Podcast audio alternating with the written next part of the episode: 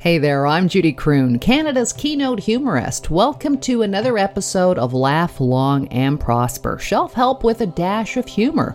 Voted one of the best podcasts in Canada last year by CTV. If you or your workplace is suffering from stress and you need some stress busting tips along with some genuine fun, ask me about my keynotes and workshops entitled Relieving Work Related Stress with Humor, or you can ask me about my stand up comedy coaching at judycroon.com.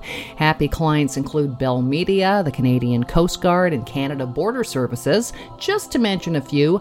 Not so happy clients include my parents. Heyo, just kidding. Today's podcast is sponsored by Linda McEwen at Sotheby's International Realty Canada, the number one most trusted brand in residential real estate. Go to lmcewen at sotheby'srealty.ca. I'll include the link in this podcast. Today it's Monday. That means it's time for just another Mindful Monday right now, I want to continue talking about a shelf help book that I mentioned a few weeks ago. It's called 101 Essays That Will Change the Way You Think by Brianna Wiest. If you missed part one, I'll also include that link in the attached notes. Now, as I said in part one, if the title of this book doesn't sound enticing enough, check out the titles of some additional chapters. I challenge you, how can you not turn the page? Chapter 10 Breaking Your Upper Limit and How People Hold Themselves Back from Real Happiness. Hey, last time I broke my upper limit, they threw me out of Bellagio.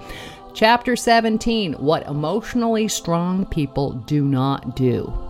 Oh, I hope watching Netflix six hours a night isn't on that list because, you know, I'm asking for a friend.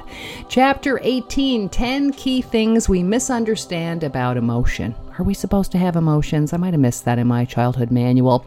Please, when I was growing up, our neighborhood was so tough. How tough was it? Well, every time I shut the window, I shut somebody's fingers in it. oh, I crack me up. Actually, that's Rodney Dangerfield who cracks me up. Thank you, Rodney Dangerfield. Every time I shut the window, I shut somebody's fingers in it. Anywho, I would like to give you seven additional quick snippets of wisdom from 101 essays that will change the way you think. Okay, all joking aside. Number one, you choose what you want to suffer from. Number two, the worst happened and then it passed. Number three, you do not have forever. Number four, how you treat others is how you will be remembered. Number five, in life, look for what you should take and let go of what it takes from you. Number six, make a list of all the imperfect people you know that have everything, and then realize you do not have to be perfect to be good enough.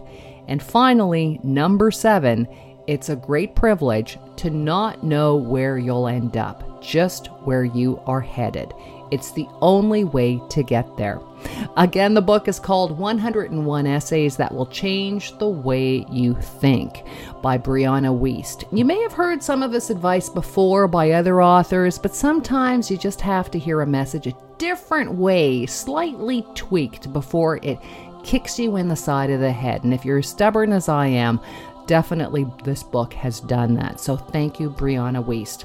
Now, if you'd like to catch up on any of my other Laugh Long and Prosper episodes, you can check me out on most of the streaming sources.